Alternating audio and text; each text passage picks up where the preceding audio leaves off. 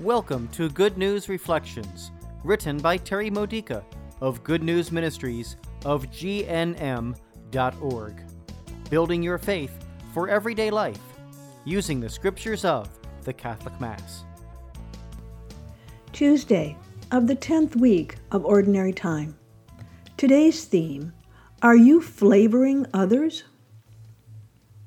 In today's Gospel reading from Matthew chapter 5, verses 13 through 16, what does Jesus mean by calling us salt? Think about what salt does. It adds flavor to foods that lack sufficient taste. Jesus also raises the point that if we lose our flavor, how can it be restored?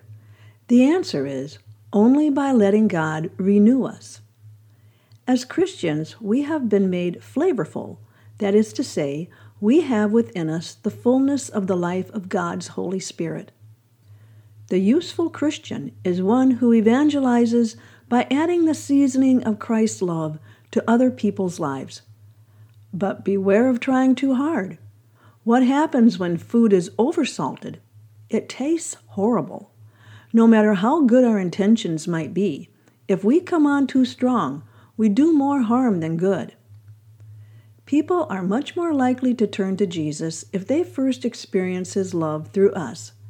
They need to discover that He loves them just the way they are, that He is gentle but sincere when inviting them to grow, and that He serves them in their needs. We who are alive in the Holy Spirit are called to season their lives with this love. To flavor the lives of others with Jesus' love, we have to let His light shine in us.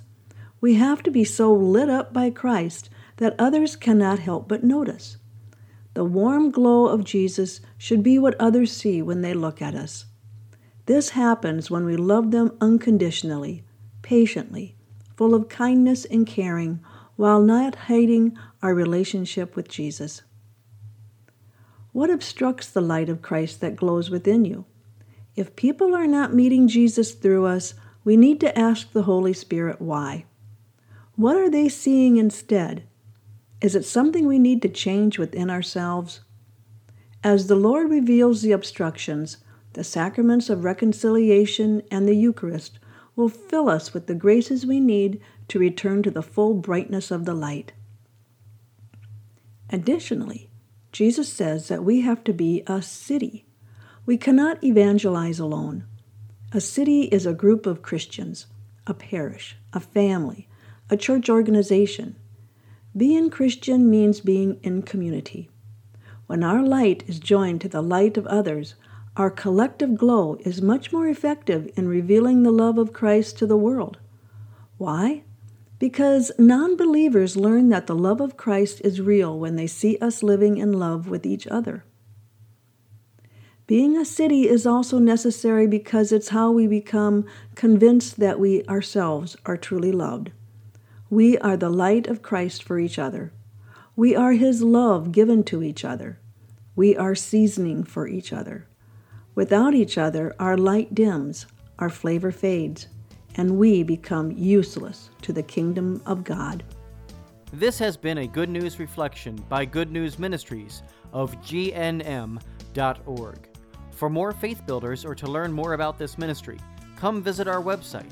You'll find Good News Reflections available by email and text message, online retreats, prayer resources, and lots more to help you know the Father's love and grow closer to Christ and be filled with the Holy Spirit.